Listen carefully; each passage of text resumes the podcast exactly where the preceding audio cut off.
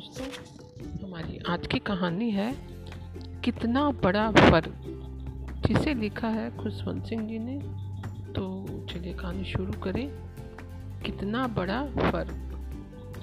हाजी हाफिज़ मौलाना अब्दुल सलाम साहब मौलवी फाजिले ए, देवबंद वगैरह वगैरह, इन सब डिग्रियों के अलावा फ़क्र मिलत विश्वासियों के गौरव भी थे। छोटे से कद के मोटे से आदमी।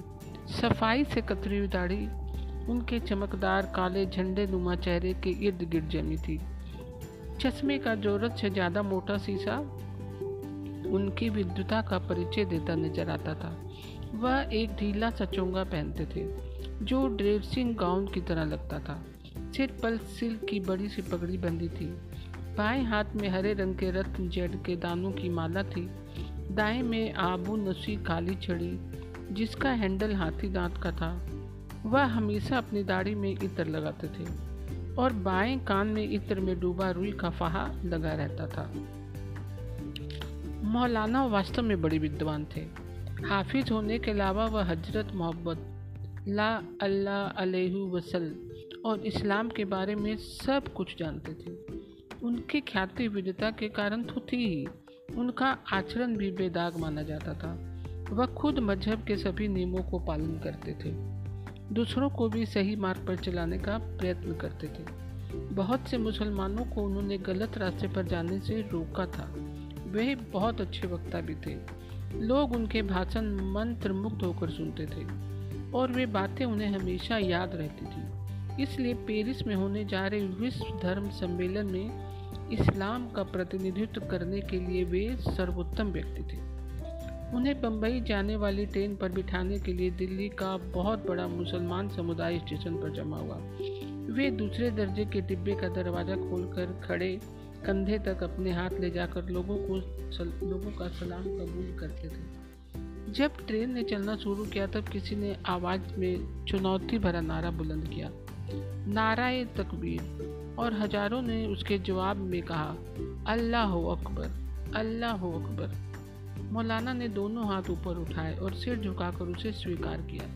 ट्रेन प्लेटफार्म से निकलने लगी तो कान फोड़ने वाली आवाज़ें बार बार ये याद आती रही। अल्लाह महान है, अल्लाह महान है। मौलाना साहब ने डिब्बे का दरवाज़ा बंद किया और गले से मालाएँ उतार कर सीट पर रख दी। तब उन्होंने देखा कि उनके डिब्बे में एक सवारी और भी है। मैंने उन्हें सलाम करने के लिए हाथ बढ़ाया। लेकिन वे इतने भावुक हो रहे थे कि उन, उसकी ओर उनका ध्यान ही नहीं दिया। वे खिड़की के सामने बैठ गए और सामने से गुजरते मैदान को देखते रहे। वे पश्चिम को इस्लाम का संदेश जो अकेला सत्य संदेश है देने जा रहे थे। यह विचार उनके समूचे व्यक्तित्व में समाया हुआ था और उसमें मेरे लिए कोई जगह नहीं थी। घंटे भर बाद ट्रेन मथुरा स्टेशन पहुँची। प्लेटफार्म पर हाथों में माला लिए लोगों की भीड़ थी। ज़ाहिर था कि यहाँ से भी नगर का कोई बेटा विदेश जा रहा था। चार पाँच लोग हमारे डब्बे पर आए और बाहर लगे रेडियो स्टेशन की स्लिप देखी। उन्होंने भीड़ को आवाज़ लगाई और सब लोग इसी डब्बे की तरफ़ दौड़े। सबकी नज़र हमारी तरफ़ आ लगी। पहले एक एक करके सामान आना शुरू हुआ। लोहे के ट्रंक, बिस्तर, फिर बहुत से कनस्तर और पेट्रोलों के टीन। कनस्तरों में मिट्टी भरी थी, टीनों में पानी। टीनों पर पर्चियाँ चिपकी थी, जिन पर गंगा जल लिखा था। फिर इस सारे सामान के मालिक पधारे। स्वामी विशेश्वर नंद श्री स्वामी, श्री श्री विशेश्वर नंद जी, महाशास्त्री महापो अध्याय इत्यादि इत्यादि हिंदू धर्म की बहुत सी उपलब्धियाँ थी। उनका जन्म वृंदावन में हुआ था, जो रोमांस के देवता श्री कृष्ण की भूमि थी। यहाँ का हर आम का बगीचा और जमुना तट की एक इंच भूमि, इस सावले मुरली बजाने वाले कान्हा और उनके साथ नृत्य करने वाली गोपियों की समृद्धियों से जुड़ी थी। विशेश्वर नंद जी ने अपने बचपन से ही ध्यान धारण के अभ्यासी थे। वे मंदिर में विचरण करते रहते थे और संस्कृत भाषा तथा वेद मंत्र सीखते रहते थे। जब उनके पिता ने उन्हें हलवाई का पैतृक व्यवसाय सौंपना चाहा, तब वे घर छोड़कर भाग निकले। और कई वर्ष जंगलों में साधना करके व्यतीत किए। अंत में वे एक योग आश्रम में जा पहुँचे, जहाँ उनकी विद्वता का सबसे सम्मान किया गया और उन्हें शोधकर्ता के पद पर नियुक्त कर दिया गया। यहाँ उन्होंने अंग्रेज़ी भाषा भी सीखी और पाश्चात्य दर्शन का अध्ययन भी किया। इसके पश्चात उन्होंने अर्थवेद के रहस्यवाद नामक ग्रंथ लिखा, जिस पर उन्हें एक प्रमुख विश्वविद्यालय ने डॉक्टर की उपाधि प्रदान की। इसके बाद उन्हें स्वामी कहा जाने लगा और उनकी प्रतिष्ठा दिन रात बढ़ने लगी। स्वामी विश्वेश्वरानंद की लोकप्रियता का मुख्य कारण था, इस तथ्य की खोज कि हिंदू ज्ञान सागर के सब चिंतन से श्रेष्ठ है। वह अपने श्रोताओं को यह बताकर चकित कर देते थे कि पश्चिम देशों का सारा ज्ञान हिंदू शास्त्रों से उधार दिया गया है। यूरोप के विद्वानों ने भारत की बहुत से शास्त्र चुरा कर उनका अपनी भाषाओं में अनुवाद कर लिया है। फिर इन्हीं के आधार पर अपना दर्शन, अपना चिकित्सा शास्त्र, विज्ञान, रेलगाड़ियाँ, मोटर कार और हवाई जहाज़ आदि बना लिए हैं। इस बात के ठोस प्रमाण उपलब्ध हैं कि हिंदू इन सब के बारे में जानते थे। इस प्रकार हवाई जहाज़ का आधार प्राचीन काल का पुष्पक विमान था, जिसका रूप पंछी का था, जिस पर बैठकर भगवान राम और सीता जी ने लंका से अयोध्या गए थे। राजा चित्रसेन अपने विमान में अपनी सुंदरी पत्नी के साथ लेकर हिमालय के ऊपर से उड़े और उन्होंने थूका तो वह ऋषि गालों की हथेली पर आ गिरा तो महाभारत का युद्ध हुआ। बनारस की खुदाइयों में एक लोहे का जंग लगातार पाया गया। यह भी दिन की रोशनी की तरह साफ़ है कि हिंदू टेलीफोन के बारे में जानते थे। जिन मंदिरों में ये ऐसा कोई तार नहीं मिले, उनके बारे में स्वामी जी ने कहा कि हिंदू इथर की लहरों और बेतार के तार के बारे में सब कुछ जानते हैं। देश भर के लोग स्वामी जी का सम्मान किए जाने के समर्थक थे। अंत में सरकार ने उनकी मांग को स्वीकार किया।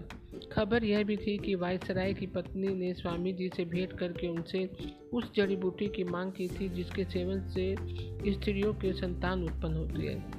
स्वामी जी स्वयं वायसराय भवन में जाकर उनसे मिले और इसके नौ महीने बाद उन्हें पुत्र की प्राप्ति हुई। अगली प्रकाशित सूची में स्वामी जी को महा महोपाध्याय की सर्वोपरि उपाधि प्रदान करने की घोषणा की गई। कुछ महीने बाद स्वामी विश्वेश्वरानंद को अंतर्राष्ट्रीय महत्व प्राप्त हुआ और उन्हें पेरिस में होने वाले विश्व धर्म सम्मेलन में हिंदू धर्म का प्रतिनिधित्व करने के लिए चुना गया। स्वामी जी काफ़ी लंबे और हस्तपुष्ट व्यक्ति थे और गैरुआ वस्त्र धारण करते थे। उनका सिर घुटा हुआ था बस थोड़े से काले बालों की लंबी चोटी पीछे गर्दन तक लटकती रहती थी, जिससे एक गांठ भी लगी थी। माथा चौड़ा था, जिस पर चंदन का लेप था। पैरों में वे प्राचीन परंपराओं के खड़ाऊ पहनते थे। स्वामी जी के डिब्बे के दरवाजे पर, स्वामी जी डिब्बे के दरवाजे पर खड़े हो गए और उनके भक्त आकर उनको मालाएँ पहनाने लगे, पैर छूने लगे, जिन्हें वे हाथ उठाकर आशीर्वाद देते रहे। इंजन ने सीटी दी और स्वामी जी ने सामने खड़ी सारी भीड़ को आशीर्वाद दिया। हरी वर्दी में एक आदमी आया। उसने स्वामी जी को प्रणाम करके उनके पैर छुए और छः सात लड़कों के बैंड के साथ जाकर खड़े हो गए, जिनके हाथ में ड्रम और बैक पाइप थे। यह हिंदू बाय स्काउट सेवक संघ के लड़के थे। उसने उनके सामने खड़े होकर आदेश दिया, वन, टू, थ्री। ड्रम ने पहले बड़े ज़ोर से टैटू बजाया, फिर गार्ड सेव द किंग गाना शुरू कर दिया। इंजन ने एक दफ़ा फट की आवाज़ की और फिर चिल्लाना शुरू कर दिया। भीड़ ने ज़ोर से नारा लगाया। स्वामी विश्वेश्वरनंद महाराज की जय। स्वामी विश्वेश्वरनंद महाराज की जय। गाड़ी मथुरा से आगे बढ़ी। मेरे दाई ओर की बर्थ पर एक मौलाना साहब और बाई ओर स्वामी जी विराजमान थे। मैं बीच की बर्थ पर लेट कर सफ़र काटने के लिए लाइव पत्रिकाएँ लावी पारिसिन लिलीपुर, मैन ऑनली रेजिल वगैरह पढ़ने में लगा था। एक दो घंटे तक मेरे दोनों साथी अपने विचारों में खोए रहे। जब लंच का समय हुआ तो मौलाना साहब ने एक डिब्बा खोलकर चपातियों और गोश्त निकाला, जिसे एक कपड़े पर फैला दिया। उन्होंने मुझे और स्वामी जी दोनों को साथ देने का निमंत्रण दिया। स्वामी जी ने हाथ जोड़कर माफ़ी मांग ली। भोजन देखने में भी बुरा खाद्य लग रहा था। लेकिन मैंने अपनी उदारता दिखाने के लिए उनका साथ दिया। स्वामी जी ने मेवे और केले निकाले और एक बड़े से केले के पत्ते पर रख लिए। उन्होंने किसी को भी निमंत्रित किए बिना खाना शुरू कर दिया। स्पष्ट था कि उन्हें हम दोनों में से कोई भी पसंद नहीं था। शाम को स्वामी जी और मैं डिब्बी में अकेले रह गए। मौलवी साहब ने एस जैसी नलकी का अपना तांबे का बचना उठाया और शौचालय में जा घुसे। स्वामी जी से मेरी बातचीत शुरू की। आप सिख हैं। मैंने स्वीकार किया कि हम्म तो आपने इस मुसलमान का खाना क्यों खाया? यह गाय का गोश्त भी हो सकता है। आपका धर्म इसे खाने की अनुमति नहीं देता। मैंने कहा कि नहीं देता, लेकिन मैं इन बातों को नहीं मानता। स्वामी जी ने इसका विरोध किया। ऐसा ना हो तो भी आपको मुसलमानों के साथ नहीं खाना चाहिए। ये निश्चित और गंदे लोग हैं। आपने देखा नहीं? जिस बर्तन में ये पानी पीते हैं, उसी ही सोच में ले जाते हैं। आप जैसे सिख के लिए, जिसके पूर्वज मुसलमानों के साथ लड़े थे, उसके साथ खाना उचित नहीं था। मैं इस पर बहस करने के लिए तैयार था, लेकिन मौलाना तभी वापस आ गया और मैं चुप रह गया। वे पेट हल्का करके खुश नज़र आ रहे थे। उन्होंने बंधने में बचा हुआ पानी अपने मुँह पर छिड़का, गीले हाथ दाढ़ी पर फेरे और फिर खिड़की से बाहर चलती हवा में जैसा पैगंबर ने कहा था, दोनों हाथ सुखाए। कुछ मिनट बाद मैं और मौलाना डिब्बी में अकेले रह गए। एक छोटे से स्टेशन पर जब गाड़ी रुकी, तब स्वामी जी ने मौलाना द्वारा इस्तेमाल किए गए शौचालय में प्रवेश न करने पर अड़े थे। फुर्ती से अपना तांबे का लोटा उठाया, उसे पानी से भरा और कान पर जनेऊ लपेट कर सामने की झाड़ियों में घुस गए। कुछ देर बाद वे डिब्बे में वापस लौटे। कनस्तर से मिट्टी लेकर हाथ में लगाई और गंगा जल से उन्हें धोया। इसके बाद दोबारा वे प्लेटफार्म गए। लोटे में पानी भरा और वहीं सबके सामने बैठकर नहाने लगे। मौलाना साहब ने इस पर फपती कसी। पता नहीं कब ऊपर वाला इन हिंदुओं हिंदुओं को अकल देगा। इसके बाद उन्होंने मेरी तरफ़ देखा। आपके गुरु नानक नानक भी जो बहुत बड़ी हस्ती थी।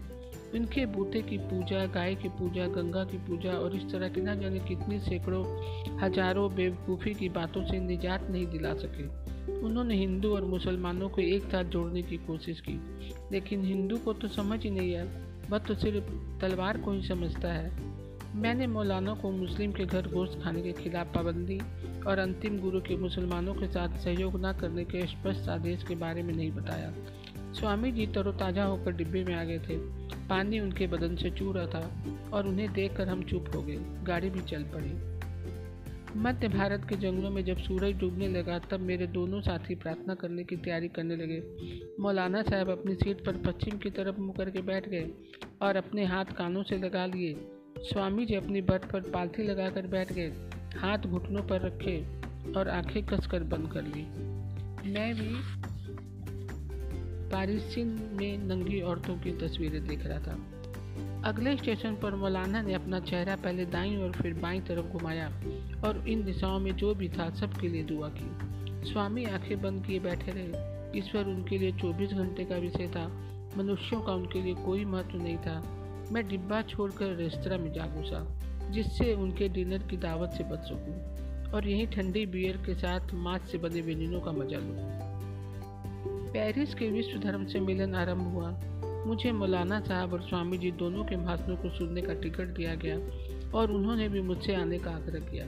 पहले ही दिन मुझे उनके धार्मिक प्रवचन सुनने का एक कारण भी प्राप्त हो गया। हम तीनों हॉल में एक साथ प्रवेश हुए। मैं बीच में था, जिससे शांति बनी रहे।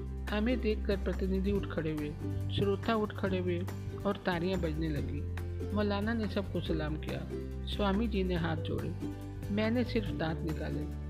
जब हमारा परिचय कराते हुए हमारे नाम, धर्म और राष्ट्रता बताई गई, तब और भी तालियाँ बजी। श्रीमान स्वामी विश्वेश्वरनंद, हिंदू हिंदू हिंदू। श्रीमान हाफिज ले हाजी ले, मौलाना अब्दुल सलाम मुस्लिम हिंदू। श्रीमान के सिख शेख हिंदू। मैंने कुछ नहीं कहा। इसके बाद दूसरे प्रतिनिधियों का परिचय कराया गया। तब एक लड़की ऑटोग्राफ लेने हमारे पास आई। वह इतनी ज़्यादा आकर्षक थी कि इस आध्यात्मिक वातावरण में खप, खपती नहीं लग रही थी। कोरी स्वस्थ बाल कंधों पर बेतरतीब फैले हुए वत्सिल के भीतर से निमंत्रित करता सा लगा। मनुष्य के सब नियमों के खिलाफ दर्शकों को बलपूर्वक निमंत्रित करना व्यक्तित्व। हमने उसके ऑटोग्राफ एल्बम पर अपने हस्ताक्षर कर दिए। क्या वह हमारे साथ आध्यात्मिक विषयों पर चर्चा करना चाहेगी? मेरे साथियों ने अनुवाद के लिए मेरी ओर देखा। हाँ। वह चर्चा करने को तैयार है। इस समय हमारा यही धर्म प्रतीत हुआ। शाम साढ़े छः बजे का समय ठीक रहेगा। हाँ लेकिन उस समय में स्वामी जी का भाषण होना था और मुझे उसे सुनने जाना था। ठीक मौलाना साहब ने सुझाव दिया कि वह इस्लाम पर चर्चा कर सकती है। वह उस समय खाली है और उन्हें युवती की समस्याएँ सुलझाने में खुशी ही होगी। यह तय हो गया।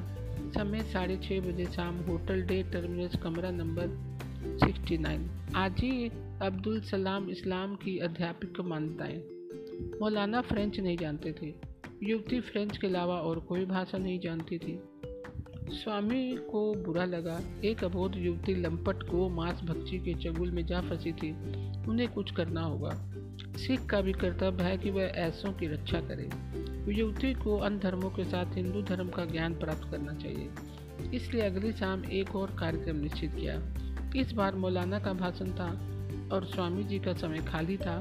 स्वामी जी फ्रेंच नहीं जानते थे। तब मैंने आग्रह किया कि मेरे धर्म को भी समय दिया जाए। मैडम जाने दुर्यो ने यह युवती का नाम था। अपनी डायरी में हमारे नाम नोट किए और मुस्कुराती हुई चले गई उसे पता ही नहीं था कि धर्म इतने ज़्यादा हैं। उसे बहुत जल्द इनका फ़र्क भी पता चल जाएगा। अब मौलाना ने मैडम दुर्यो को इस्लाम के बारे में बताया। उस समय मैं स्वामी जी का भाषण सुन रहा था। इसके बाद स्वामी जी ने मैडम दुयो को वेदांत का ज्ञान दिया। उस समय मैं मौलाना साहब का भाषण सुन रहा था, लेकिन मेरे दिल में भी हलचल मची हुई थी। तीसरे दिन मैं अपना उपदेश देने के लिए तैयार हुआ। होटल का एक कर्मचारी मेरे पास आया और बोला कि एक महिला आपके लिए पत्र दे रही है। मैंने लिफाफा खोला। उसमें सिर्फ़ दो लाइनें लिखी थी, जिनमें मुझे पहले से सूचित ना करने के लिए क्षमा मांगी गई थी। और फिर लिखा था, आपके धर्मों में बहुत ज़्यादा फ़र्क है। तो दोस्तों, आज की कहानी आपको कैसी लगी? मैं कल फिर एक नई कहानी के साथ उपस्थित होंगी। तब तक के लिए नमस्कार दोस्तों।